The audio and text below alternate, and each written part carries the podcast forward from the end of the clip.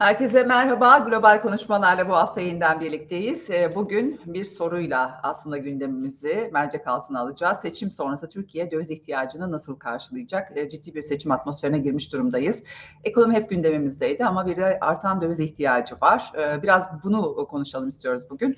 Global konuşmalarda her zaman olduğu gibi Vahap Munyar, Servet Yıldırım, Hakan Güldağ, Şeref Oğuz ve Abdurrahman Yıldırım. Bugün tam kadro karşınızdayız. Herkese gelmişken hoş geldiniz diyorum hepinize. Hoş bulduk. Hoş gördük. Hoş Teşekkürler. İyi, yayınlar diliyorum. yayınlar olsun. Teşekkür ediyoruz. Evet Hakan Bey'in de Bir sesini kere duyduk. maşallah diyelim. Hepimize evet. Şimdi e, e, bu döviz ihtiyacı meselesi zaten döviz başlı başına bir şey. Yani seçim sonrasında e, doların ne olacağına dair de çok çeşitli söylemler, senaryolar e, var.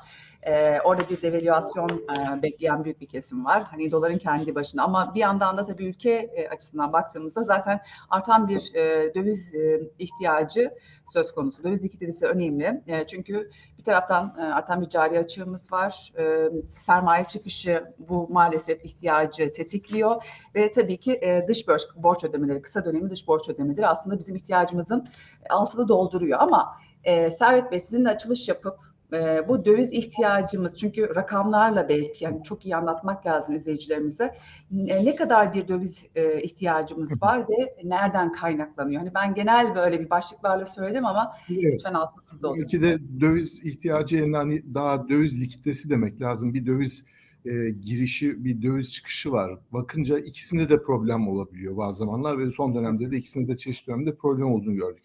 Döviz likiditesi hani Türkiye'de öyle bir şey ki bu döviz likiditesi en kritik şey. Biz her hafta neredeyse bir konuştuğumuz konu döviz likiditesine çıkıyor. Çünkü bizde kriz algısı dediğimiz şey aslında döviz likiditesiyle doğrudan ilişkili. Yani enflasyon 50, 60, 70, 80, 100, 150 olmuş. Bunu kriz olarak algılanmıyor. Ee, aynı şekilde cari işlemler açığı milli gelirin yüzde dördü, beşi, altısı, yedisi oluyor ki şu anda yüzde beşi civarında. Bu da gene bir kriz işareti olarak algılanmıyor. E, bütçe açığına bakıyorsunuz bütçe açığı 5'e 6'ya 7'ye gidiyor milli gelire oranla. Bu da gene bir kriz işareti olarak hani vatandaş tarafından ya da geniş kesim tarafından algılanmıyor. İşsizlik çift tane bu da bir kriz algısı değil.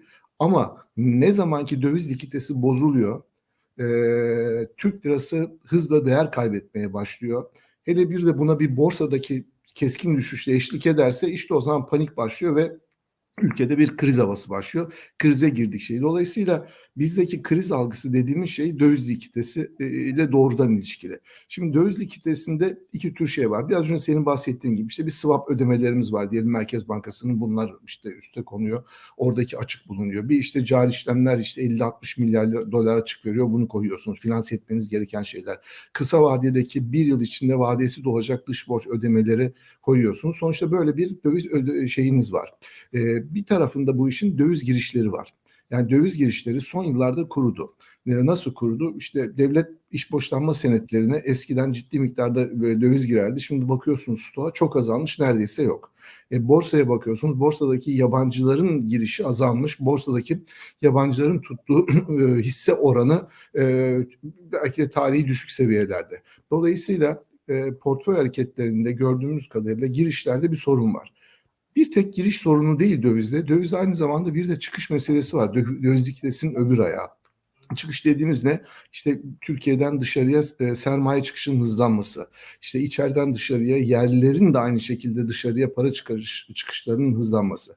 Dolayısıyla iki bacaklı bir olay e, döviz likiditesi ve ekonomiyi döndürebilmek için de e, kritik olan bir şey. Şimdi e, bakarsan zaten bizim krizlerimiz de geçmişti. Yani döviz likiditesinin sarsıldığı, sallandığı dönemlerde olmuştur. Altında yatan nedenler bambaşkadır. Yüksek kamu açıkları vardı işte 94 krizinden önce ama ne zamanki dövizde sorun başladı kriz oldu. 2001 krizine giderken bankacılık kesiminde birçok risk vardı ama döviz likiditesi oynadığı zaman bir krize dönüştü.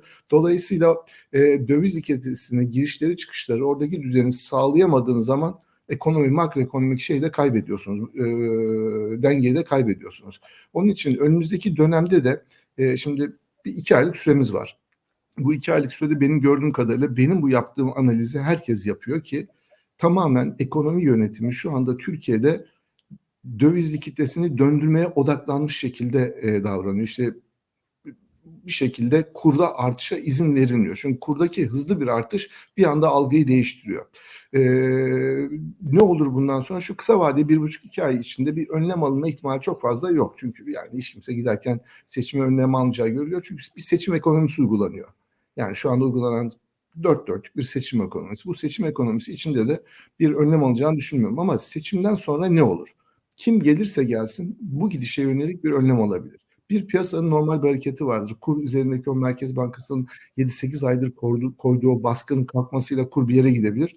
Ama ondan sonra kurda biz bir istikrarı görme ihtimalimiz yüksek diye düşünüyorum. Şöyle yüksek, şimdi gelecek yönetim her kim olursa olsun önce iyi bir programla çıkarsa, ardından itibarlı bir para politikasıyla çıkarsa, itibarlı dışarıda güven uyandıracak, arkasından itibarlı bir ekonomi yönetimiyle çıkarsa dışarıdan sermaye girişleri başlar. İçeriden de sermaye çıkışları azalır. Buna eşlik edecek şekilde faizler anlamını kazanırsa, çünkü şu anda piyasa faizlerinin anlamı yok. Yani bakıyorsunuz mevduat faizi işte 30'larda, kredi faizi bankalar açısından işte 18'de. Yani arada bir uyumsuzluk var. Yani sürdüremeyecek bir uyumsuzluk var. E gene politika faizlerine bakıyorsunuz, enflasyona bakıyorsunuz. Arada muazzam bir fark var. Bir ciddi bir uyumsuzluk var tasarruf sahibi açısından. Dolayısıyla bu uyumsuzlukların giderileceği bir şekilde gerçekçi bir faiz uygulamasında dönülürse ondan sonra tekrar Türk lirası istikrar başlar, dışarıdan sermaye girmeye başlar ve biz önceki o e, seçim ardından olacak e, Türk lirasındaki değer kaybını telafi edecek bir geri gidiş görebiliriz. Belki ikinci bölümde tartışmamız lazım. Orada uygun politikanın ne olması lazım? Yani Türk lirasının değerlenmesine izin vermek, aşırı değerlenmesine izin verdik. Yapılacak en büyük hatalardan biri oldu. O ayakta neler yapılabilir? Belki ona ikinci bölümde eğer vakit kalırsa değinmek gerekiyor. Konuşalım. Aynen. E, şimdi e, önemli aslında söyledikleriniz bu döviz likiditesi konusunda. E, şimdi sonuçta küresel ekonomilerde de bir bankacılık e, krizi yaşanıyor. E, bir anlamda da güzel bir analiz okumuştum. Orada e, doların artması değil aslında doların bulunamaması çok büyük bir kriz yaratabilir. Kaldı ki bizde de e, böyle bir şey yaşanır mı? Herkesin merak ettiği konulardan bir tanesi de bu. Abdurrahman Bey hani siz bu konuda ne düşünüyorsunuz? Bu döviz krizi ve aslında döviz ihtiyacı kısmını çok iyi açıklamak lazım. Servet Bey özellikle giriş ve çıkışlara dikkat çekti. Aradaki farkı çok iyi biliyoruz. Yani girişlerle çıkışlar arasında büyük bir fark var. İşte Nisan itibariyle belki turizm sezonu biraz canlanacak ama onlar da yeterli olmayacak. Hani seçimi de bir yandan düşündüğümüz zaman bunların etkilerini biz daha daha sonra göreceğiz. İhracat kısmı zaten sıkıntılı şu dönemde baktığımızda. gerçi onları da tekrar üzerinden konuşuruz. Siz nasıl görüyorsunuz o aradaki dengeyi ve tabii bir şey daha söyledi Servet Bey. Hani seçimden sonra e, ortodoks politikalara da biraz dönülürse evet bir anda e, pik yap, yapsa bile bir artış olsa bile kur tarafında sonrasında normale dönebileceğimizi söyledi. Siz de katılıyor musunuz buna? Ortodoks politikalara döner isek evet normale e, doğru e, dönmeye başlamış oluruz. E, yani normal politikalara doğru dönmeye başlamış oluruz. E, Türkiye'nin yapması gereken de bu zaten. E, içinden geçmekte olduğumuz e, ve uygulanmakta olan e, işte diyelim politika demeyeceğim. E, çünkü seçim ekonomisi hakikaten tam servet ifade etti. E, ve çok kısa süreli de değil. Yani 2021 yılından bu yana e, seçim ekonomisi uygulanıyor.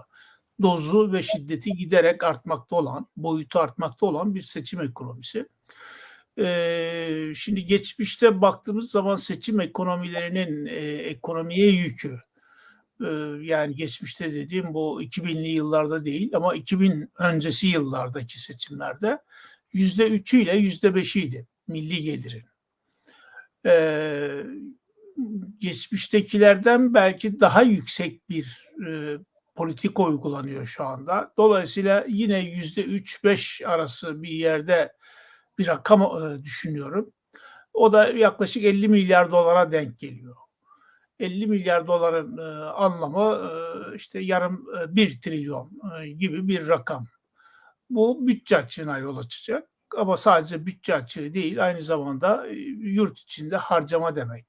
Çünkü belki bu ödemeler yapılıyor. Ödemeler ödemelerini alanlar işte gidiyor belki bankada tasarruf ediyor, bir yere yatırıyor ya da borçlarını ödüyor. Ödenen o para e, eninde sonunda talebe dönüşüyor. Talep demek e, Türkiye'de üretim demek. E, yani üretim e, iki türlü var. E, asıl mal e, ve üretimi ve tarım üretimi. Yani hizmet üretimini saymıyorum. Onu kendi kendimize yapıyoruz. Ama mal ve e, tarım e, üretimini yapmak için de maalesef biz e, ithalata bağımlıyız. Yani ham madde ve ara malı ithalatına, enerji ithalatına yüksek oranda bağımlıyız. E, bu sanayi ürünlerinde yüzde e, işte 44, e, tarım ürünlerinde yüzde 50'nin de üzerine çıkan bir oranda e, ithalata bağımlılık var. Dolayısıyla buradan hareketle ve geçen senede ekonomik büyümeyi yüzde 11.4 olduğunu düşünürsek e, bence onun e, hemen aynı yıla cari açık olarak yansıması e, yani elbette yansıyor da sarkabiliyor da öne de çekilebiliyor. E, yani ithalatın ne zaman yapıldığına da bağlı. Dolayısıyla bu sene ge, geçen sene dediğim yani 2021 yılıydı bu. E, 2022 yılında da 5.6'lık bir büyüme sağladık. E, bu sene işte yılın ilk çeyreğinde %5'in üzerinde bir büyüme olacak. Bana göre yılın tamamında yine %5'in üzerinde bir büyümeyle geçeceğiz. Çünkü ikinci çeyrekte gayet yüksek bir büyüme çıkacak. Ee, sonra yavaşlayacağız ama ortalaması yine yüzde beşin üzerinde bir büyümeyle yılı kapatabiliriz. Böyle baktığımız zaman yani bir, iki, üç yıl arka arkaya yüksek büyüme. Ee, bunun hakikaten bir cari açık ya da döviz e, açığına yol açması gayet normal. Ee, burada bilemediğimiz şey aslında bu net hata noksan kalemiyle gelen para. Bu ne kadar gerçek? gerçekten bu kadar para girişi var mı? Ee, yok mu? Hatta fazlası mı var? Tartışılabilir. Çünkü e, cari açığın önemli bölümünü artık yani neredeyse yarısını bu net hata noksan kalemiyle biz e, karşılıyor görünüyoruz. E, yani geçen seneki cari açık 48,5 milyar dolar, e, net hata noksan kalemi işte 24 milyar dolara yakın oldu. Dolayısıyla böyle düşündüğümüz zaman acaba Türkiye kayıt dışı döviz girişi de var mı? Bunu da düşünmek lazım. Ee, ama nereden bakarsak bakalım Türkiye'nin bu yüksek büyümeye bağlı döviz ihtiyacı artmıştır. Çünkü yani üretim artıyor. Üretim artınca yani isterseniz ihracatınızı artırın. O da ithalat artışı doğuruyor. Ee, dolayısıyla e, e, bir e, evet döviz ihtiyacımız artıyor. Bir de yapılmayan bazı ödemeler var. Mesela işte e, doğal gaz ödemeleri gibi Rusya'ya ertelendi. Ne kadar tutar? Yani 20-25 milyar dolar olduğu belirtiliyor ama yani resmi bir açıklama yok. E, bunların da günü gelecek. Dolayısıyla cari açık hani çok çok ciddi bir sorun mu değil gibi görünüyor. Ee, ama bir ciddi bir sorun. Sadece cari açık da değil aslında. Dediğim gibi bütçe açığı. Yani ikiz açık yan yana oluşuyor. Bu tehlikeli Türkiye için. Ee, bu noktada Türkiye'nin çok fazla kalmaması lazım. Yani hem bir yandan yüksek bütçe açığı, seçim ekonomisi uygulamaları nedeniyle ve de deprem deprem bölgesi faaliyetlerinin finansmanı nedeniyle hakikaten bir açık oluşacak oradan. dolayısıyla hem bütçe açığı hem şey açığı cari açık ikisini bir arada hani aylarca sürdürebiliriz çok dikkatli bir şekilde ama böyle yıllar alan bir dönem içerisinde Türkiye ekonomisi için ciddi bir risk kaynağı olur. Dolayısıyla yani yılın ikinci yarısında belki her ikisine de önlem almak lazım. Her ikisinin de ilacı herhalde daha düşük enflasyondan geçiyor. Eğer düşük enflasyon e, programını yılın ikinci yarısında yerel seçimi de dikkate almadan o yerel seçimden korkmadan yürürlüğe koyabilirsek o zaman hem bütçe açığına kısmen ilaç olacak hem e, cari açığa ilaç olacak hem de asıl sorunumuz ve vatandaşlar asıl rahatlatacak olan şey enflasyon, hayat pahalılığına e, çözmeye başlamış olacağız. Peki Şeref Bey, şimdi e, döviz krizi e, yaşanır mı seçim sonrası? Hem onu sorayım e, bu e, de- detaylandırmalardan sonra. Bir de sonuçta e, yani yapılmış olan swap anlaşmaları var. E, Merkez Bankası'nın özellikle işte e, Azerbaycan'dan Suudi Arabistan'dan almış olduğu borçlar var. E, Güney Kore değil mi? E, Katar, Birleşik Arap Emirlikleri, Çin'le yapılmış olan swap anlaşmaları var ama bunlar sonuçta her ne kadar kendi para birimleri kuvvetli olsa bile e, Amerika'nın doları kadar ya da işte euro kadar güçlü e, paralar değil. Ve bizim de sonuçta e, dayanağımız dolar, euro. E, acaba e, temel sorulardan bir tanesi e, yani bizim tabii ilişkilerimize bağlı belki ama diğer ülkeler bu Avrupalı ya da işte Amerika ile yapılacak bir e, işte swap anlaşması ya da buna benzer bir şey çözüm olabilir mi bu dö- döviz ihtiyacı noktasında? Yani bir çözümlerden biri diyelim. Hepsi olamaz, tamamen karşılamaz. Yani bunu da tek boyutlu bir çözümü de yok zaten. Öyle bir noktaya taşıdık ki e, e, servetin tabiriyle döviz likiditesi sıkıntısını kim gelirse gelsin bununla ilgili bir hareket almak durumunda. Seçim ekonomi seçime kadar dövizi e, tutabilirsiniz. Bunu sıkıntıları bir müddet daha halı altında hala yer var. E, çünkü ekonominin yarısında neredeyse kayıt dışı da olduğu söylentileri çerçevesinde e, bunu kestiremiyoruz ama e, idare edilir fakat seçimden sonra gerek şimdiki iktidar gerek e, muhalefet kim gelirse gelsin bununla ilgili olarak mutlaka bir e, tedbir geliştirecek. Bir tedbir değil birkaç tedbir bir aranda olacak. Şimdi bununla ilgili olarak açıkçası Türkiye'nin dış kaynak ihtiyacının azalmadığı ortada. Bu kadar yüksek bir Abdurrahman çok güzel söyledi. Bu kadar yüksek büyüyorsan ve kendi kaynağında üretemiyorsan dış kaynağa bu kadar bağımlıysan bunun da neticelerinden bir tanesi işte, açıktır. Bunu da verdik. Artık enflasyonda e, olarak da bize yansıması. Hani motorun ısısı diyelim. Bu anlamda e, eğer şimdiki iktidarın devamı halindeyse mutlaka şu faizdeki naz nas kavramından vazgeçmesi, heterodokstan bir bakıma heterodoksun jübilesini yapacağız ben bu seçimde. Ben ona inanıyorum. İster e, Ya şu anda heterodoks da değil Şeref. Ben bu hafta başındaki yazı.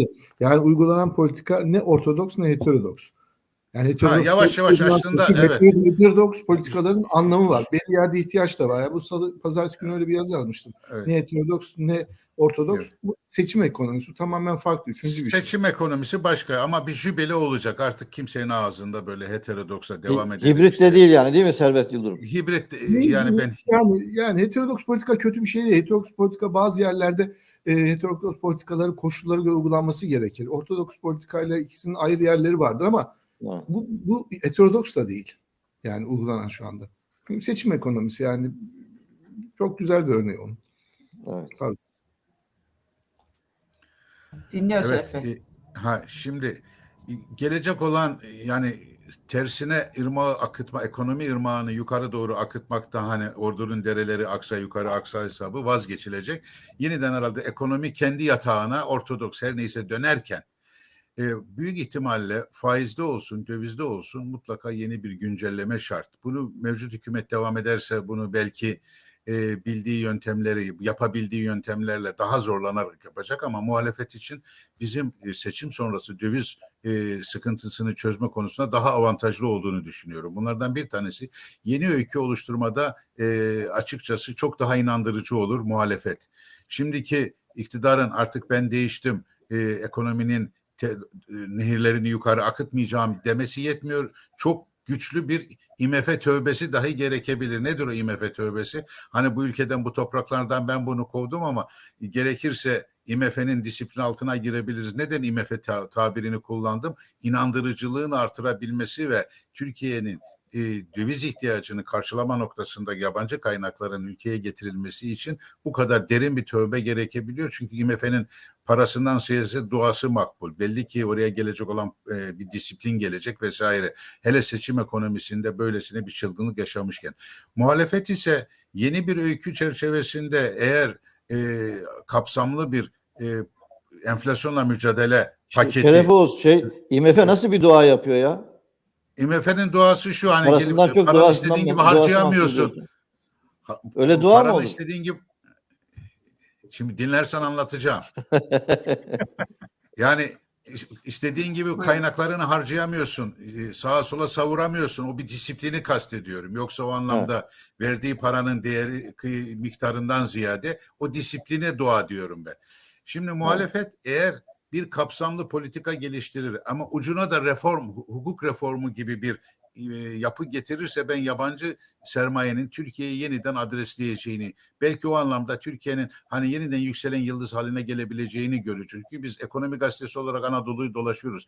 Anadolu'nun üretim kabiliyetinde bir sıkıntı yok. Sadece ayağına dolanan bir sürü döviz var, e, işte ne bileyim makroekonomik sıkıntılar var vesaire. O anlamda bunu getirebilmeleri için, muhalefetin getirebilmesi için batıya bir öykü sunması gayet doğal. Bu çerçevede tabii Merkez Bankası'nın bağımsızlığının da devreye gireceği, daha fazla devreye gireceğini de düşünmek lazım eğer muhalefet gelirse.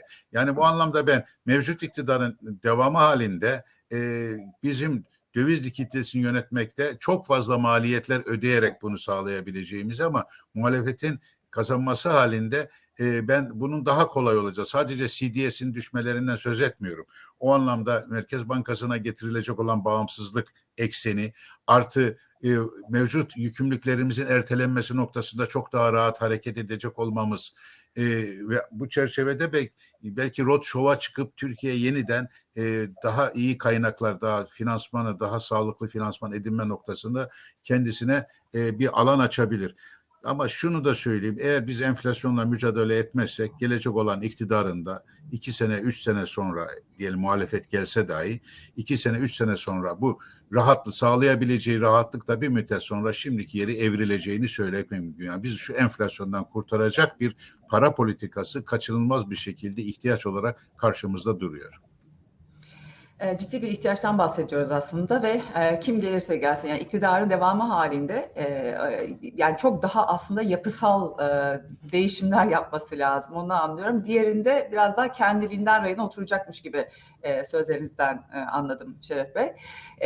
Şimdi Vahap Bey siz bu yani herkesin tabii merak ettiği nasıl bir kriz yaşayacağız? Şimdi evet belli ki yani öyle bir şeye gidiyoruz ki frenleri boşalmış bir kamyon gibi. Ee, işte kayıt dışı ne kadar giriyor, ne oluyor e, çok fazla bilinmeyen olduğu için e, anlamlandırmak da çok zor ister istemez ama e, şimdi gördüğümüz tabloda evet sı- sıkıntılar var ama bu krizi e, ne kadar nasıl yaşayacağız? İş dünyasında tabii ki bu anlamda e, öngörüleri çok e, önemli.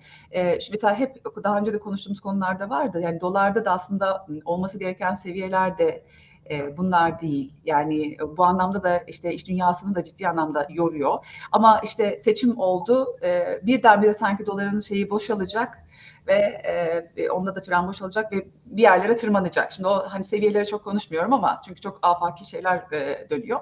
Dolayısıyla e, orada da çok büyük bir kriz bekleniyor. Bir yandan da gerçekten fiziki olarak insanlar da e, şimdi bir aksiyon almaya başladı. Yani işte yastık altına dönen e, döviz ve e, altın e, tarafı var. Bireysel yatırımcılar için özellikle bunu söylüyorum. E, bu zaman e, zaten hani e, fiziki olarak dolara erişimde de çok ciddi sıkıntı yaşanabilir deniliyor. O hem krizin derinliğini sormak istiyorum size. E, hem de bir taraftan da e, yabancı yatırımların evet Türkiye ucuz kaldı. Aslına bakarsan çok büyük bir fırsat da var. E, hele ki bir iktidar değişiminde hani gerçekten bir e, değişim olur mu? Yani yön değişimi olur mu Türkiye'ye doğru onu da merak ediyorum. Bir de iş dünyasının nabzını tutuyorsun Vahap. Şu anda da Evet. yayına bağlandığın yerde de nabız tutuyorsun sanırım. Şeydesin. Evet çünkü Evet. onlar doğru doğru yer. Odalar Odalar Birliği'nde şey Zeki Kıvanç'ın makam odasında oturuyorum şu anda. Ee, tabii geldikçe İstanbul'a bu- e, burayı kullanıyor. Odalar Birliği Yönetim Kurulu üyesi kendisi. Aynı zamanda tabii Adana Sanayi Odası Başkanı. Ee, şey Levent tarafındaydım. Ee, yayına bağlanmak için kendime bir yer ararken dedim ki en iyisi e, Odalar Birliği'nden yardım isteyeyim. Geldim. Ee, Zeki Bey'in odasında boş bulunca oraya daldım. Sağ Ee, olsunlar. şey oradan yayına bağlanmış oldum. Ay- Aynı zamanda aslında tabii burada e, Hakan Güldağ e, Medya Meclisi Başkanı ben de yardımcısıyım. Sonuçta şey kendi yerimizde sayılabilir yani öyle de bakmak Evet. mümkün. Şimdi e, ya aslında e, adını koymasak bile krizi yaşıyoruz zaten. Krizin içerisindeyiz. E, kimimiz az hissediyoruz, kimimiz daha fazla hissediyoruz ama e, ciddi anlamda e, kriz içerisindeyiz. Bir. ikincisi şimdi e, dün e, Malatya'dan yeğenimle konuşuyordum. Mutlaka Malatya demem gerekiyor biliyorsunuz yayınlarda. e, Malatya'dan yeğenimle konuşuyordum. Kimileri Şimdi- biliyorsun sen Malatya demeyince üzülüyor. Bir şey Evet, oldu üzülüyor. Yani kitabı öyle imzalamış arkadaş. Yani şa- şahidi sensin yani başka bir şey demiyorum. Evet evet. Yazmayınca Yavuz bir de. Bilgin, Bari, bari şeyini de Yavuz Kaya, Yavuz Bilgin Kaya onu da Evet. almış olalım. Kitabı öyle Aynen. imzalamış ben gördüm. Evet öyle. Şimdi dedi ki akşam konuşurken amca dedi gittim kıyma aldım. Yani depremzedeler ama bir şekilde işte konteyner konteyner falan derken bir kenarda bir yemek de yapıyorlar. 300 lira olmuş kıyma dedi. Şimdi İstanbul'da 300 lira olması artık bize normal gelir de e, Anadolu'da, e, Doğu'da o rakamların ifade edilmesi bunlar bunların hepsi işte enflasyonun geldiği nokta noktayı, e, krizin bizi getirdiği noktayı e, ortaya koyuyor. Şimdi e, şeye gelince politika değişikliklerine gelince bir bir, bir kere eğer e, AK Parti kazanacak olursa yine devam edecek olursa AK Parti bence Mehmet Şimşek'le yani Cumhurbaşkanı Sayın Cumhurbaşkanı Mehmet Şimşek'le görüşerek e, ikidir görüşüyor. Bir politika değişikliğinin işareti vermeye çalışıyor seçmene. E, özellikle hani şimdiki politikayı politika olarak görmeyip ekonomide yanlış olduğu, olduğunu düşünen seçmenlerine öyle e, e, tabir edeyim. Öyle bir işaret veriyor. Mehmet Şimşek her ne kadar her seferinde bildiğimiz kadarıyla beni e, bana müdahale etmezseniz ancak ben gelirim. Benim e, söz sahibi olmam lazım.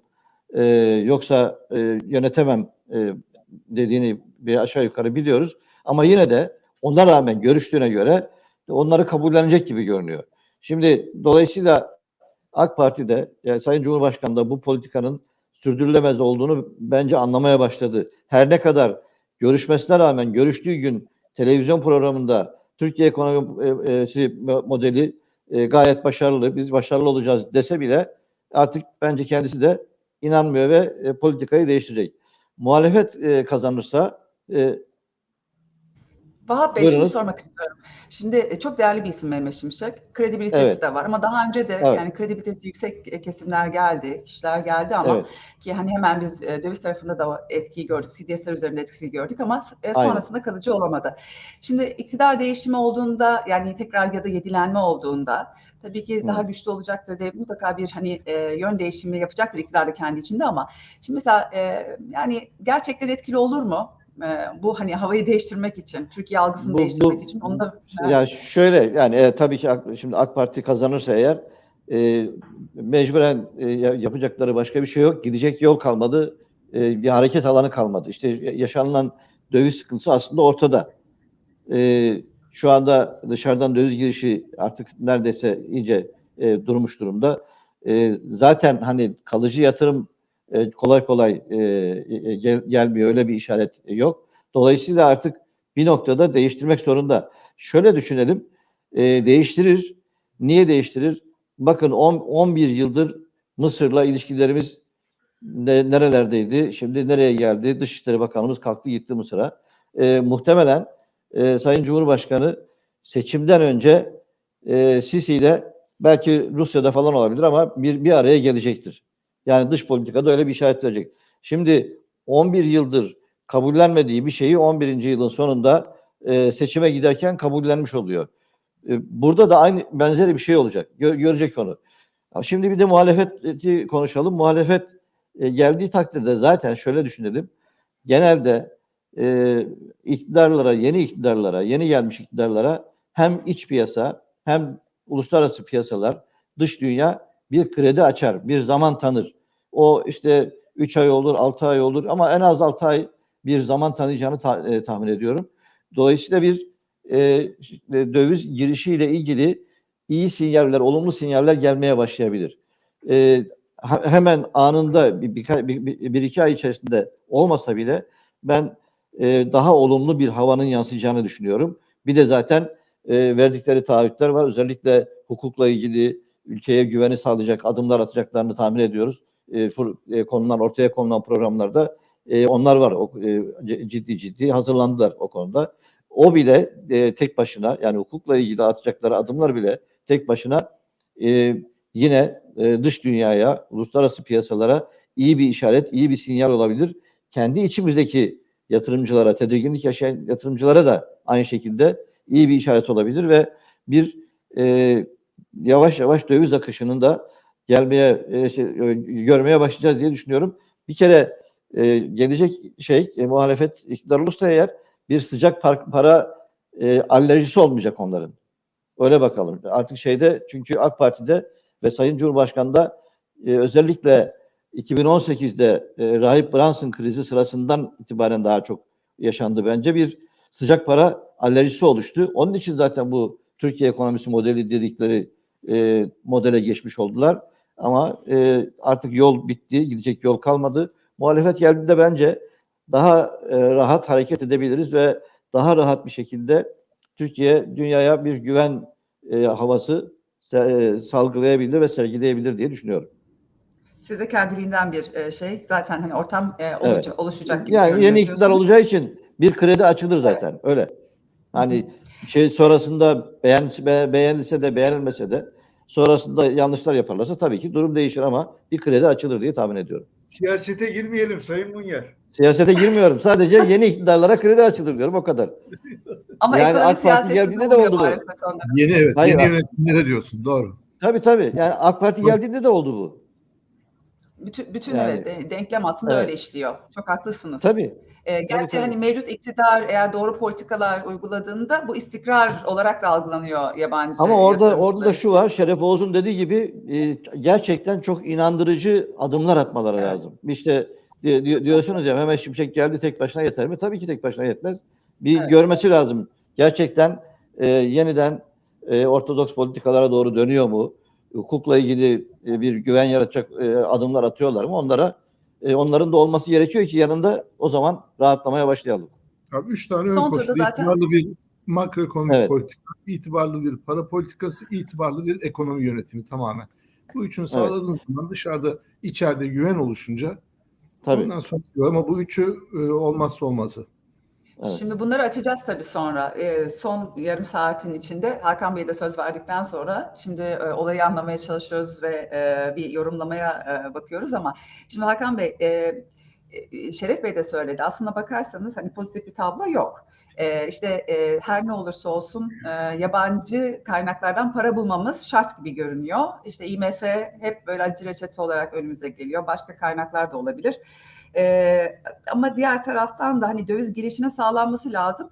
Ee, hep konuşulan bir konuydu. Bu şu anda hani ekonomi yönetiminin de almış olduğu şirketler bazında işte e, yönetimsel bazda e, ekonomiye müdahaleleri var zaten. E, ama ciddi bir döviz açısından da bir sermaye kontrolü olur mu? E, kısmı da e, şu anda merak ediyor. Çünkü bu gidişin sonu da bir baktığınızda işte ithal, zorunlu ithalat ve e, dış borç ödemeleri var. E, yapılamazsa o zaman mesela sabit kura geçilir mi diye e, marjinal bir şey sorsam. Oo. Vallahi şöyle söyleyeyim, e, olur kısaca. E, neden olur? Çünkü bu model değişmediği sürece, model diyoruz adına da yani sonuç olarak bir finansal baskılama rejimi diyelim. E, bu finansal baskılama rejimi devam ettiği sürece bunun sürdürülemezliği de giderek daha fazla görülüyor. O zaman bu e, ister istemez zaten kısmen devreye girmiş olan kontrollerin daha da sıkılaşmasına doğru gider. Bunun başka bir yolu olduğunu düşünmek için elde bir veri yok. Şimdi e, çok çeşitli cephelerden bakıldı. Hakikaten arkadaşların bu söyledikleri üzerine fazla ekleyecek bir şeyim yok benim ama e, biraz faiz cephesinden bakmak istiyorum. Çünkü bunun temelinde e, faiz var. Yani bu işlerin bu kadar karışmasında bu taşlı tarlaya sürdük arabayı demekte ya da kamyon işte patladı freni meselesinde ne var bunun arkasında? Politika faizi çok yanlış yerde olunca ister istemez döviz kurunda da bir patlama potansiyeli oluşuyor. Şimdi bu potansiyelin de ne menen bir şey olduğunun böyle bir anında bir yanardağ gibi e, hızla aktif hale gelebildiğini de biz Eylül Aralık 2021'de çok iyi yani son olarak daha öncesinde de pek çok kez e, deneyimledik ama son olarak da Eylül Aralık 2021'de deneyimledik. Sadece döviz kuru patlasa neyse yani enflasyon da tabii ki patlıyor. Böyle olunca ne oluyor? Emeğin de mesela işte bütün çalışanların, bütün şirketlerin bugünkü sorun sorunu e, insanlar hiçbir şeyden mutlu olamıyor. Çünkü gelirleri e, perişan halde. Ekonominin hiçbir aktörünün şu anda hoşnutluğu yok. Yani bu kadar e, açık. Yani e, tek tek bakmaya bile gerek yok. E, emeğin de aldığı pay düştü. Çok, bu enflasyonla birlikte. Yani e, taşlı tarlaya sürdük arabayı dediğimizde bu ama bu hadi sürüldü o dönemde bir çıkış sonra makule dönmek için bir takım fırsatlar geldi aslında önümüze. E, yani mesela savaş meselesi geldi Şubat'ta. E, yapmadık, devam ettik. Onun için ben Mehmet Şimşek meselesine de biraz daha kaygıyla e, yani kaygı demeyeyim de daha farklı biraz da yaklaşıyorum. Evet bunun bir e, şeyi gö- var. Yani e, acaba bizde politika değişir mi diye bu tartışıldı gerçekten. Bütün her cenahta bu tartışıldı. Ama o tartışılan mesele eğer gerçi şey olsaydı e, gerçekten Mehmet Şimşek'in e, düşüncelerine Mehmet Şimşek'in istediği koşullara çünkü bu koşullar konuşulduğunu düşünüyorum ben. Yani o sadece benim ben bu işin direksiyonun başında ben olayım meselesinin kabulü ya da kabul edilmemesi değil ben şöyle şöyle yapmam gerekir. Bunlara ne diyorsunuz demiştir. Yani çünkü gelirsen benim yapacağım şeyler budur demiştir. Ee, yani o orada artık o e, yani bir şekilde bir centilmenlik çerçevesinde e, şey yapıldı bu e, ertelenmiş oldu diyelim. Ama sonuçta biz makule dönmek için bir tarafa diyelim e, makulden uzaklaştıkça inatlaştıkça ne çıktı karşımıza? Nasıl yaparız da döviz kurunu tutarız? Çabasına biz kilitlendik, odaklandık, kilitlendik. Nasıl derseniz değil. Ve bu giderek bir yaşamsal sorun haline geldi ekonomi yönetimi içinde ve şu anda da bunun dışında neredeyse hiçbir şey konuşmuyoruz. Bankalara, şirketlere e, baskıların artması bu finansal baskılama dediğimiz mesele de tamamen bununla bağlantılı. Yani biz bir fiyatı bozduk. Faiz de sonuçta paranın fiyatı. Oradan bu tarafa her şey tıkır tıkır tıkır adım adım bozuluyor. Bir yerde fiyatı bozunca işte olay bankalara, şirketlere, baskılara kadar geldi. İki buçuk milyon doları alacaksın, form dolduruyorsun. Eğer e, Merkez Bankası'na bunu bildirdiysen ayrı fiyattan alıyorsun. Bildirmediysen bankalara Merkez Bankası diyor ki kardeşim bunu en yüksek standart kurumuzu uygulayalım diyor. O zaman 19.30'dan 19.35'ten 19.40'tan artık neresiyse standart kur o, o günde oradan almak durumunda kalıyorsun. Sürekli bütün şirketler Merkez Bankası'na form doldurup form geliyor. Bu zaten kontrol değil mi? Bu zaten kontrol. Ya bu daha da sıkılaşır. Ya bu e, söylemek istediğim bu. Şimdi bir burada şey var hani seçime kadar bu iş böyle devam eder diyoruz ya ama olabilir. Mutlaka tutmak için de bir şeyler yapılacak. Bence ufak ufak biraz da tabii dövize yönelimin de getirdiği bir etki olarak biraz hafifçe yukarıya gitmesine müsaade de edilmeye başlandı gibi görüyorum ben. Küçük küçük. Evet. Ama e, şu şu şu da var yani herkes aynı şeyi düşünürse ya kardeşim seçim sonrasında bu kurlar patlayacak, döviz patlayacak derse bunu kimse engelleyemez. O zaman da bir bunun yolu açılır. Şimdi bunu KKM ile belli oranda tutmaya çalışıyorlar. E, neyle? İşte 1.6 trilyona geldi KKM'nin toplamı. E, ama yine yani bankalara gittiğiniz zaman çift taneli döviz bazında faiz alabiliyorsunuz, getiri sağlayabiliyorsunuz KKM'ye dövizden döndüyseniz.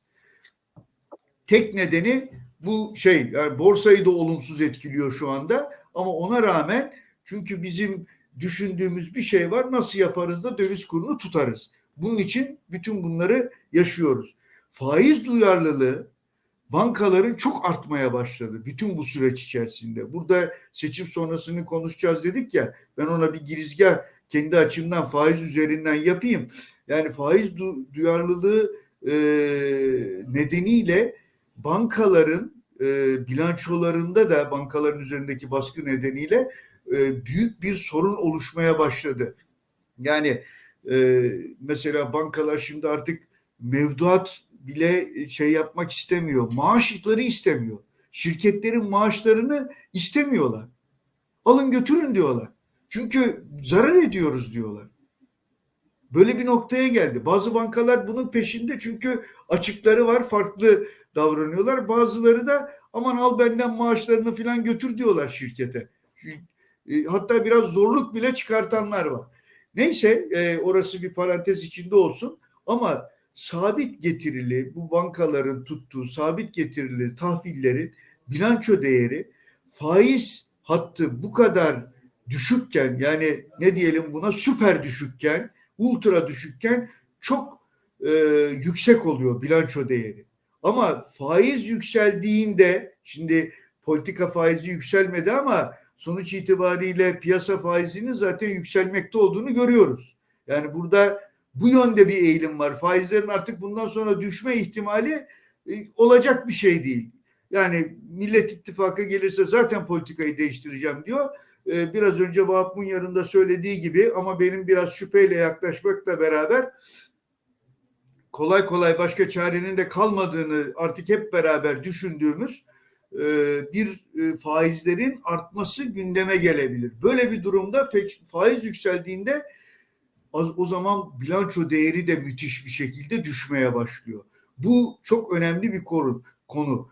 E, henüz bu yeni oluştuğu için büyük bir e, risk taşımıyor bankalar. Ama giderek bu da artmaya başladı. Yani bunu da görmek lazım bir. İkincisi çok faiz e, çok düşük faiz ortamında aslında zaten sıkıntılı olan e, şirketler de yaşayabiliyor, hayatiyetini devam ettiriyor. Faizler arttığında seçim sonrasında burası da çok e, şirketler kesiminde de ya yoğun bakıma direkt gidecekler ya e, yoğun bakıma bile e, kaldırılmadan gidecekler. Bu kadar açık burası da. Üçüncüsü de bankaların mevduatları biraz oradan uzaklaşma niyetlerinde de o şey var. Çok kısa vadeli. Varlıkları ise daha uzun vadeli. Bunların arasındaki faiz arttığında faiz e, ödemeleri ile faiz gelirleri arasındaki fark da bankaların aleyhine ciddi şekilde bozulmuş olacak. Bunun da getirdiği önemli bir sıkıntıyla karşı karşıya kalınacak. Seçim sonrasında bu e, herkesin algısını seçim sonrasında kurlar sadece ihracatçıların yakınmaları nedeniyle değil, e, bütün bu e, dengesizlikler nedeniyle de e, bu beklenti çok yükselmiş vaziyette. Herkesin algısı seçim sonrasında kurlar patlayacak. Ama herkes aynı şeyi düşündüğünde bu seçim öncesine de taşınır mı onu da hep beraber göreceğiz. Evet, valla sorular geliyor. Yani gerçekten o anlamda e, şimdi borsada maalesef iyi gitmiyor. Dolayısıyla insanlar da e, nereye yatıracak paralarını ya da bu süreçte nasıl koruyacak e, bir güvenli liman gibi görmeye başlıyor gibi görünüyor. E, sizin söylediğiniz şey çok doğru. E, Zuhal Hanım da onaylamış. Çok doğru yaşama sevinci bitti. E, yazık değil mi ülkemizin güzel insanlara demiş İsmail Bey de. O yorumlara da yer verelim e, yayınımız boyunca. E, çünkü çok daha fazlası gerekiyor. Bir sürü adım atılıyor aslında. İşte emeklilere zam yapılıyor değil mi? İşte EYT'liler geçti. E, insanları mutlu edecek çok şey varken ama demek ki yeterince mutlu olamıyoruz. E, bunun daha fazlasına ihtiyaç var. Öyle görünüyor. Erdem Akgünlü 9 ay sonra tekrar seçim olacak. Bu nasıl etkiler diye sormuş ki buradan da çevireceğim hemen lafı. Çünkü aslında biz 14 Mayıs'a odaklandık. İlk turda iş biterse biraz daha önümüzü göreceğiz. İkinci tura kalınca işte evet Mayıs ayında en azından yine çözümlenmiş olacak ama bir de yerel seçimler var. E, dolayısıyla seçim atmosferinden uzun süre zaten çıkmayacağız. Erdem Bey o konuda çok haklı. E, şimdi ne neleri yanlış yaptık e, bu ekonomi politikalarında? E, gördüğüm kadarıyla acilen bir faiz artırım sürecine geçilmesi gerekiyor. Yabancı e, taraftan kesinlikle bizim bir para girişine ihtiyacımız var. Ama neleri yanlış yaptık ve neler yapmamız lazım? Yani nasıl politikalar izlemesi lazım? E, kim gelirse gelsin iktidara. Böylece hem de nelerin yapılması gerektiğini konuşup e, programımıza noktalayalım isterseniz. Servet Bey sizinle başladık, sizinle devam edelim. E, şimdi e, seçimden sonrası için konuşuyorsak tabii ortada bu eski dönemden devreden şeyler var. Seçime kadar dediğim gibi çok fazla bir şey yapmasını beklemiyorum. Hakan da aynı şeyi söyledi. Diğer arkadaşlar da aynı şeyi söyledi. Yani Merkez Bankası e, makro ihtiyat tedbirler diyor ama aslında metozarı bazı uygulamalarla, uygulamalarla e, bir anlamda dondurdu, dondurmayı da sürdürmeye çalışıyor. Yani bankalar zorunlu bir şekilde istemeyerek de olsa hazine kağıtlarını alıyorlar. İşte döviz tarafındaki e, operasyonlarını buna göre şekillendirmek zorundalar. Döviz mevduatına karşı e, Merkez Bankası'nın zorlamasıyla aksiyon alıyorlar. Bunlar hep böyle meteor zor, şeyler. Bunlar en fazla birkaç ay daha gidebilir. Bunlarla dondurabilirsiniz ama seçimden sonrasında tabii bunların yürürlükte kalmasını kimse beklemiyor. Şimdi burada tabii bu düşük faizle bankaların portföyüne giren kağıtlar ayrı bir mesele. Yani bankalar çok düşük faizle 9-10 faizlerle 10-11 civarında faizlerle hazine bonusunu aldılar. Ama eğer seçimden sonra faizler normal yerine olması gereken seviyelere gider, anlamlı yerlere giderse o zaman burada bankaların zarar yazması söz konusu. Ne yapılabilir? Bunun da aslında çaresi var. Hani geçmişte 2001 döneminde görevde olanlar daha iyi bilirler. O dönemde de ko- zor koşullar vardı ama ortaya e, birçok şeyle önlemle çıkıldığında istikrar sağlanabilmişti. Ne yapabilir? Bir bankalar tutar bunu vadesine kadar bekleyebilirler. 5 yıllık kağıdı vadesine şey yapar. Bunu o döneme kadar tutabilir. İkinci olarak tutar hazine özel tertip bir kağıt çıkarabilir. Bankalar bu kağıdı alabilirler. Böylece o düşük faizlerle yüksek faizli özel tertip kağıtların arasında bir denge kurulur. O'dan karşılanacak bilanço zararları bir anlamda sulandırılır, dengelenebilir. Artı Merkez Bankası o tahvilleri ne yapabilir? Üçüncü olarak geri alım yapabilir. Risk kontrolü geri alabilir. Hani oradan kurtulmanın yolu var. Ee, onun için e, yani o bir açmaz oluşturmuyor. Başka yöntemler de var. Hani benim şu anda ayaküstü bunlar söyleyebileceğim şeyler. E, burada yapılacak olan şey tabii seçimden sonra az önce vurguladığım gibi acilen bir e, programın ortaya konulması. Aslında iki tarafa da baktığınız zaman programın ipuçları Millet İttifakı'nda var. Bir süre önce açıkladılar. Hani aşağı yukarı masada neler var görebiliyorsunuz. Geniş bir program e, taslağı ortaya çıktı. Orada ana hatları var. O ana hatlarına baktığınız zaman orada bir dediğiniz gibi daha ortodoks politikalara yönelik bir eğilim olacak. E, bir fabrika ayarlarına dönüş şeyi yani normalleşme, her alanda normalleşme, para politikasının normalleşmesi, ekonomi politikasının normalleşmesi, kurumsal yapının da normalleşmesi, yani bir eko Türkiye ekonomisinde normalleşme tırnak içinde bir dönem onların gördüğüm kadarıyla ana politika şeyi bu aynı normale dönüş ihtiyacının ben Cumhur İttifakı gelirse onda da olacağını zannediyorum. Yani şu ana kadar net bir şekilde belki ifade edilmedi ama biz hani bakan isimlerinden bahsediyoruz. İşte Mehmet Şimşek ya da başka bir bakan. Bu bile bir normalleşme arzusunun şey olarak görülebilir. Hani Mehmet Şimşek gelir mi gelmez mi? Kabul eder mi etmez bu ayrı şey ama sonuçta görüldüğü kadarıyla şu metozori önlemlerle son birkaç aydır giden yapının böyle gitmeyeceğini biliyoruz daha önce açıklanan e, bir program vardı ama artık programdan bahsedilmiyor. O programın seçimden sonra artık bir, bir yürürlükte kalmayacağını da biliyoruz. Dolayısıyla onlar da gene normalleşme yönünde program olacak. E, yani aşağı yukarı e, bu döviz likiditesi dediğimiz şeyde eğer normalleşmede güçlü bir program çıkarsa döviz likiditesinde de tekrar bir istikrar sağlanırsa Türkiye bu süreçten e, çıkabilir diye düşünüyorum. Belediye seçimleri önemli değil yerel seçimler. Yani bizim acilen seçim sonrası yıl sonuna kadar bazı şeyleri düzeltmemiz gerekiyor. Yani belediye seçimlerine girerken bu sefer tekrar şimdiki gibi yoğun bir şey harcaması olacağını düşünmüyorum. E, seçim ekonomisi seçim ekonomisi olacağını düşünüyorum. Çünkü bu seçim ekonomisinde hani her şey oldu. Yani şapkadan bütün tavşanlar çıkarıldı. İşte birkaç defa asgari ücret ayarlaması, EYT. Yani aklınıza gelecek bütün şeyler masanın üzerine döküldü, yapıldı. Başka bir şey kaldı mı diye düşünüyorum. Bilmiyorum hani vah falan siz belki aklınıza gelebilir. Benim artık bir şey gelmiyor. Onun için e, yerel seçimlerde böyle şiddetli bir şey artık uygulanacağını düşünmüyorum.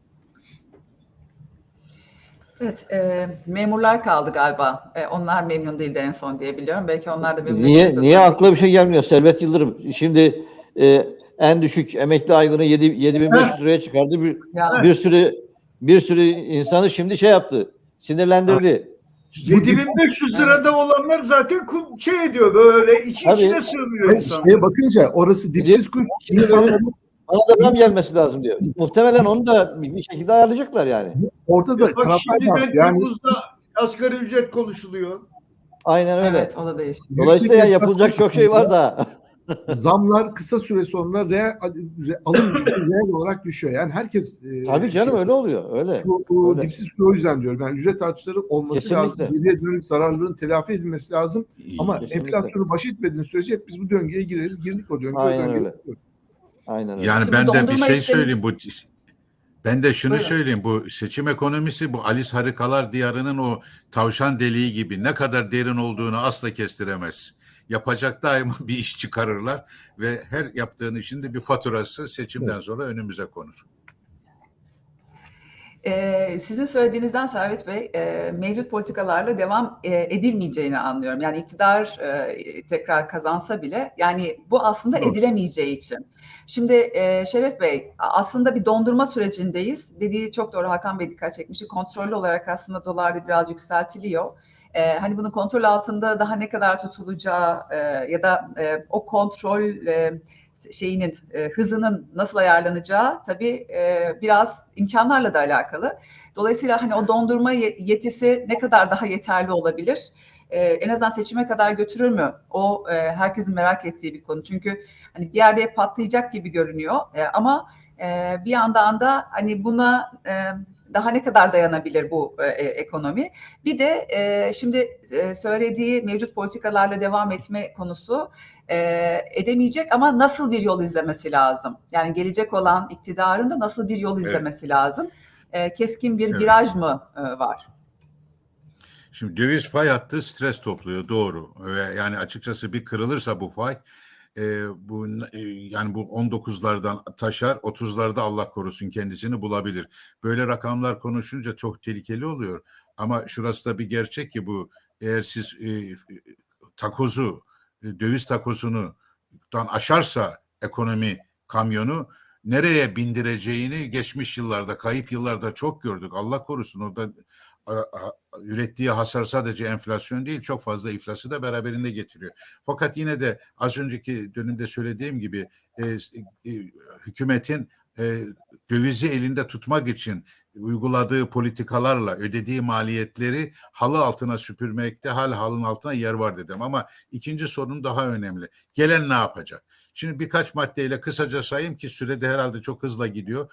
Birincisi program. Bunu çok da herkes söylüyor. Kapsamlı bir ekonomi programı. Para politikası ve hukuk reformu eşliğinde hazırlanacak. Bunu uygulamanın garantisi verilmeli. Tabii bu inandırıcı bir kadrolarla desteklenerek. İkincisi IMF ve benzeri fonlara Türkiye'nin üretim üssü olduğu lojistik ve diğer diğer güçlü yönleriyle de anlatılabilir roadshow'a çıkılmasını söylemiştim. Daha uzun vadeli, daha düşük faizli, daha yüksek krediler alınabilir. Üçüncüsü takas.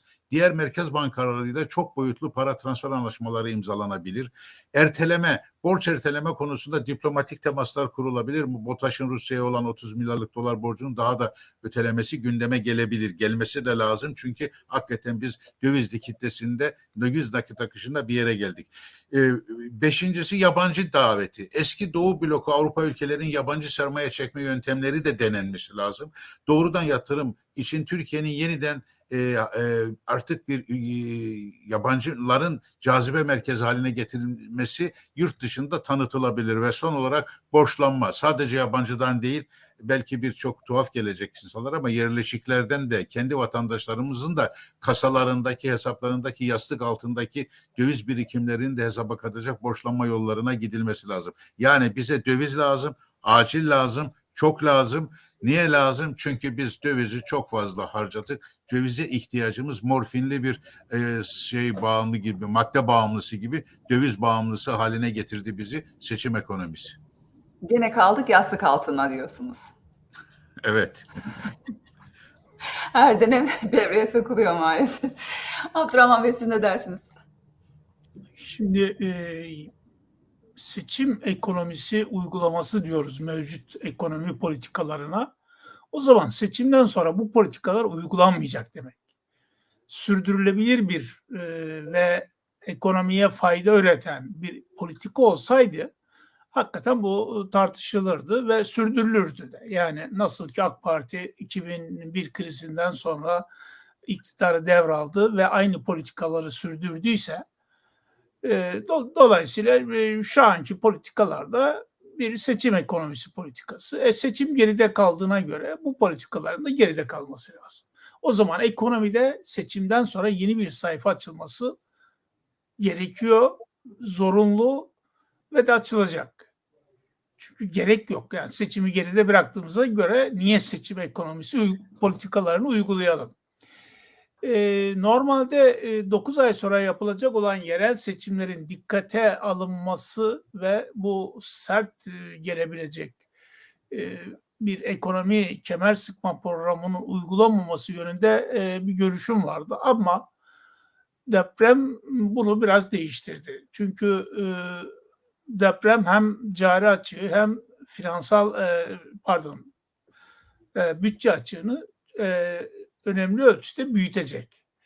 Dolayısıyla e, seçim sonrasında yerel seçimleri düşünecek bir e, hareket alanı e, yeni hükümete bırakmıyor. Bu nedenle radikal ekonomi paketi işte enflasyonu düşürmeyi hedefleyecek, cari açığı daraltmayı hedefleyecek. Seçim öncesi yapılan bütün o harcamaların e, faturasını seçim sonrası işte tahsil etmeye çalışacak bir ekonomi politikası uygulanacak. Ee, yani mevcut iktidar da devam etse bunu yapmak zorunda kalacak. Çünkü gidilecek başka hiçbir yol yok.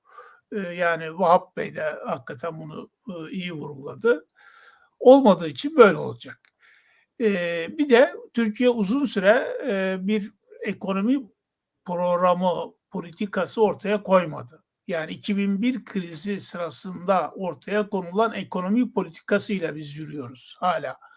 Oradaki kurumlar ve kurumsal yapıyla yola devam ediyoruz.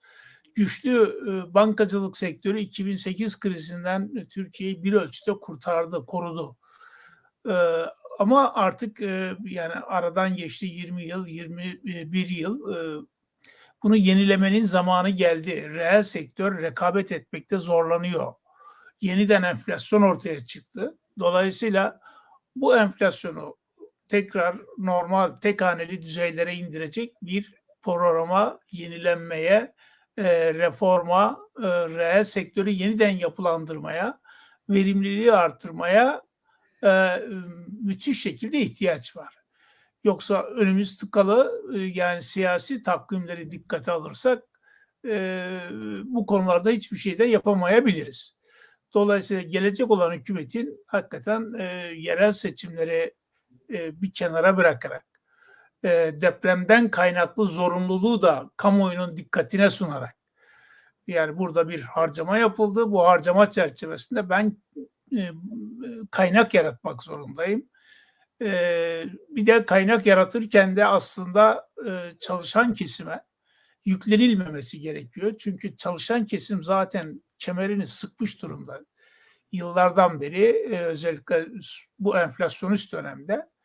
Dolayısıyla kemeri devletin ve de bazı şirketlerin sıkması lazım. Bu kaynak aktarımı dediğimiz, servet aktarımı dediğimiz faiz olayının sürdürülmemesi lazım.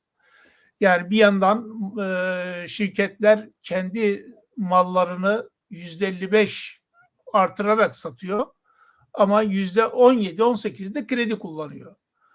Bu bir net kaynak aktarımıdır. Karşılıksız kaynak aktarımıdır. Kazanan yok diye bir şey yok. Bu dönemde kazanan var. Borç kim almışsa o kazanıyor. Yani bankalardan kredi bulan, borç alan kim varsa Türk lirası bazında çok karlı. Baştan bir kere kazanıyor. Dolayısıyla e, e, tasarrufların da işte tasarruf eden kim varsa soyulmaması lazım. E, paranın hak ettiği değeri bulması lazım ki fiyatların hak ettiği yerlere gelsin. Bir de hak eden e, demeyelim de e, fizibilitesi iyi olan yatırımlar yapılsın, üretim yapılsın. Yoksa hesapsız, kitapsız, e, böyle düşük çok düşük faizlerle krediyi alıp e, alanlar bunu har vurup harman da savurabilir. Değerini de bilmeyebilir. Bu enflasyonist de olabilir.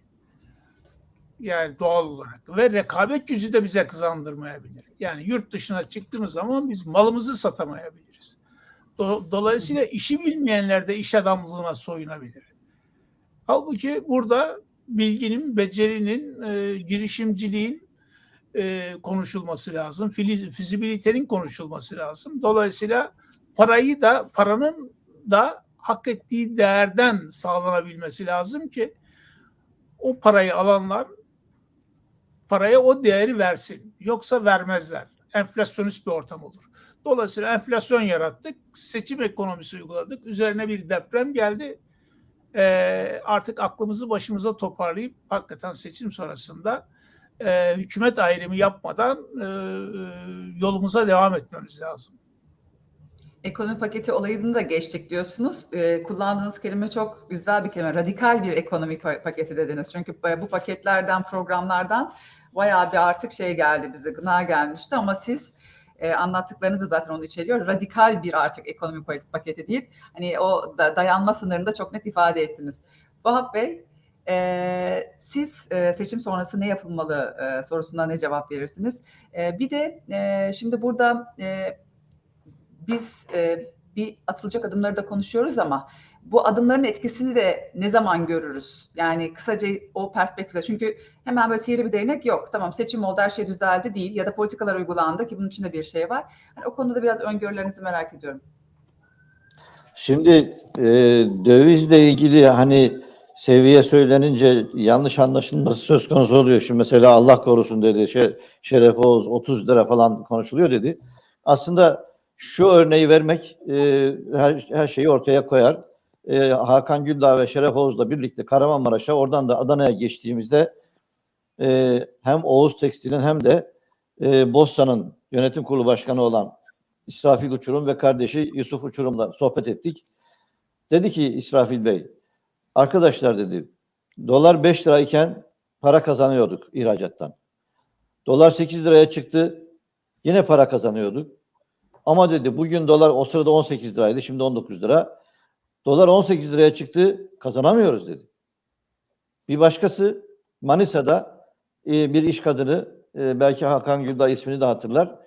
E, dedi ki biz ihracat yaptıkça şey dedi, zarar ediyoruz dedi ihracatımızdan.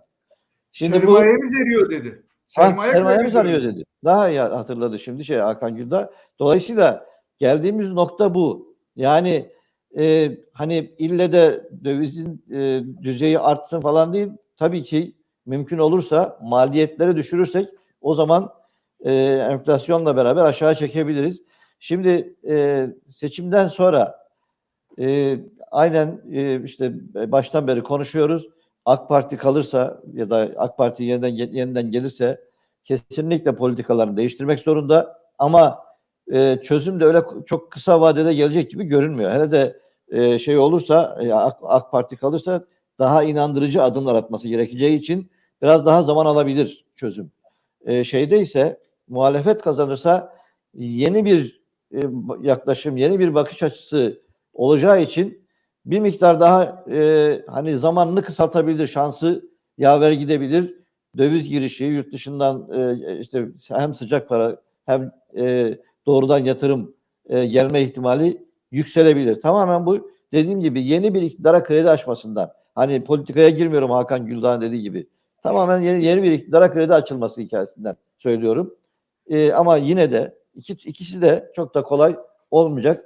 E, zaman alacak ve acı faturayı şimdi ba- baştan rahat rahat dağıtılan paraların faturasını hep beraber e, bir, bir- birkaç sene daha ödeyeceğiz gibi görünüyor. Doğukan Bey demiş ki hiçbir krediye bulaşmadım. Öz varlığımla bu süreci geliştirmeye çalışıyorum. Daha beteri gelecek diye bekliyorum demiş. Yani e, yani bu süreçte aratmasın e, Allah diyelim. E, Öyle yapanlar Hakan- oldu var var öyle örnekler ama yine de şey e, hani sayıları çok az tabii kolay değil öyle tamamen öz sermayeyle gidebilmek. Bu süreçte Her- çok zor. Yani yapabilmişse her her, yiğit- her yiğidin harcı değil yani kolay değil. Evet. Hakan Bey şimdi sizinle bitireceğiz. Süremizi de tamamladık hatta biraz açtık. Ee, son sözü size bırakacağım. Neler yapılması gerektiğiyle il- il- ilişkin e, sizden bir yorum alalım. Vallahi bu sürdürülemez model değişecek. Bunun temel şeyi bu. Ee, çünkü bu e, model diye ifade edilen neyse rejim mejim bir şeyler söylüyoruz. Ee, bu işin başlangıcında olan en önemli aktörü diye görülen cari fazla vermemize neden olacak olan rekabetçi kur, ihracatçı tarafı e, tamamen şikayetçi. Orada dengeleri tutturamadık, olmadı. Yani bunu istediğimiz kadar biz petrolü, enerjiyi dışarı çıkartınca burada fazla veriyoruz filan diyelim. Bu hesap böyle yapılamıyor. Sonuçta bir döviz problemi ortaya çıkıyor. Üretici dediğimiz zaman ki ona da çok önem vermiştik ki Türkiye'nin zaten üretimden başka yolu yok. Kredi bulamıyor üretici şirketler. Yani tüketici hayat pahalılığından ciddi şekilde muzdarip. E bankacılık sektörü her taraftan tam saha baskı altında kredi veremiyor vesaire filan konuşuyoruz. Demek ki bu model dediğimiz tırnak içinde söylüyorum değişecek. Yani seçim sonrasında ne olacak? Bu olacak. Şimdi bir, bir çok kısaca vaktimizin bittiğini biliyorum. Ee, şunu söylemek isterim. Türkiye'nin çözülemeyecek problemi yok. Hepsi çözülebilir konularda. Onun için böyle bir umutsuzluğa falan da gerek yok. Ama bir sıkıntı dönemi yaşayacağımız belli. İşte Ona servet- katılıyoruz hepimiz. Hakan. Efendim? Çözülemeyecek babamın adına e, hepimiz katılıyoruz ona. Ya ben Eyvallah. kendi adıma söyleyeyim ama Şeref Oğuz bile katılıyor. Ama ama şu Yani şu- yani yani burada bir Fuzuli'nin e, bir beytini okumakta mecburum. Herkesin maksudu bir ama rivayet muhtelif. Evet. Şimdi kolay olmayacak. Kolay değil ve hata yapma lüksü de iyice kaybolmuş vaziyette. Herkes tarafı, her kesim tarafından. Yani şimdi e, evet Servet Yıldırım'ın dediği gibi bankalar e, bilançolarıyla ilgili sıkıntılar yaşarsa özel tertip gelir. E, başka işte bankalar şey tutar ama bünyeyi yorar. Bünyeyi yorar. Yani e, orada bir sıkıntıyı yaşamak durumundasın. Çünkü hani dün yediğin hurmalar misali. Bu ister istemez. Ee, mesela ben şimdi düşünüyorum. Diyelim ki Mayıs ortasında seçime gidildi. Ee, enflasyonda 50 filan durumunda. Ee, makule de döndük seçim sonrasında. Kim kazanırsa kazansın. Makule döndük. Yeni program, sağlam program. Mayıs 2024'te de yüzde 25'e bu enflasyonu indireceğiz diye bir şeyimiz oldu. Makulüz ya. Yani yüzde 5 demiyoruz da yüzde 25 diyoruz. Yüzde 25-30 olabilir. Peki 8,5 olan politika faizi şu anda nereye çıkacak bu durumda? 29-35 aralığında bir yerlere çıkmak durumunda. Yani şey buysa. E şimdi böyle bir yere yükselttiğiniz zaman e, bankaların yaklaşımı ne olur? Piyasa durur mu? Hani bir pi- piyasa durur diye bakılıyor ya. Bence durmaz. Bankalar daha fazla kredi vermek çünkü paçal maliyetleri paçal edecekler vesaire filan. E o zaman bu enflasyonla mücadelemizi bizi ne kadar bir başarıya taşır? Bir. İkincisi ya e, sağlam program yaptık, güven verdik ortama, CDS risk primlerimiz hızla düştü, millet e, dolar ku- kurlar da yükseldi, dışarıdan gelecek paranın yolu açıldı. 10 milyar dolar geldi, 20 milyar dolar geldi, 10 milyar dolar geldi bir ayda. Ne olduk? 190 milyar e, lira lazım ki bunu taze para lazım ki bunu bir şekilde içeriye sokalım. İki, ya 20 milyar dolar gelirse 380 milyar lira lazım. Peki bu enflasyona nasıl yani paranın gelmesi bile bir sıkıntı yaratabilecek bir ortam. İşler bir kere karıştığında maalesef Türkiye'nin çözülemeyecek problemi yok ama e, çok e, dikkatli gidilmesi gereken ve bünyemizi biraz yoracak bir iki seneyle karşı karşıyayız. Seçim sonrasında ne olacak? Bu olacak. Model değişecek. Biraz yorulacağız.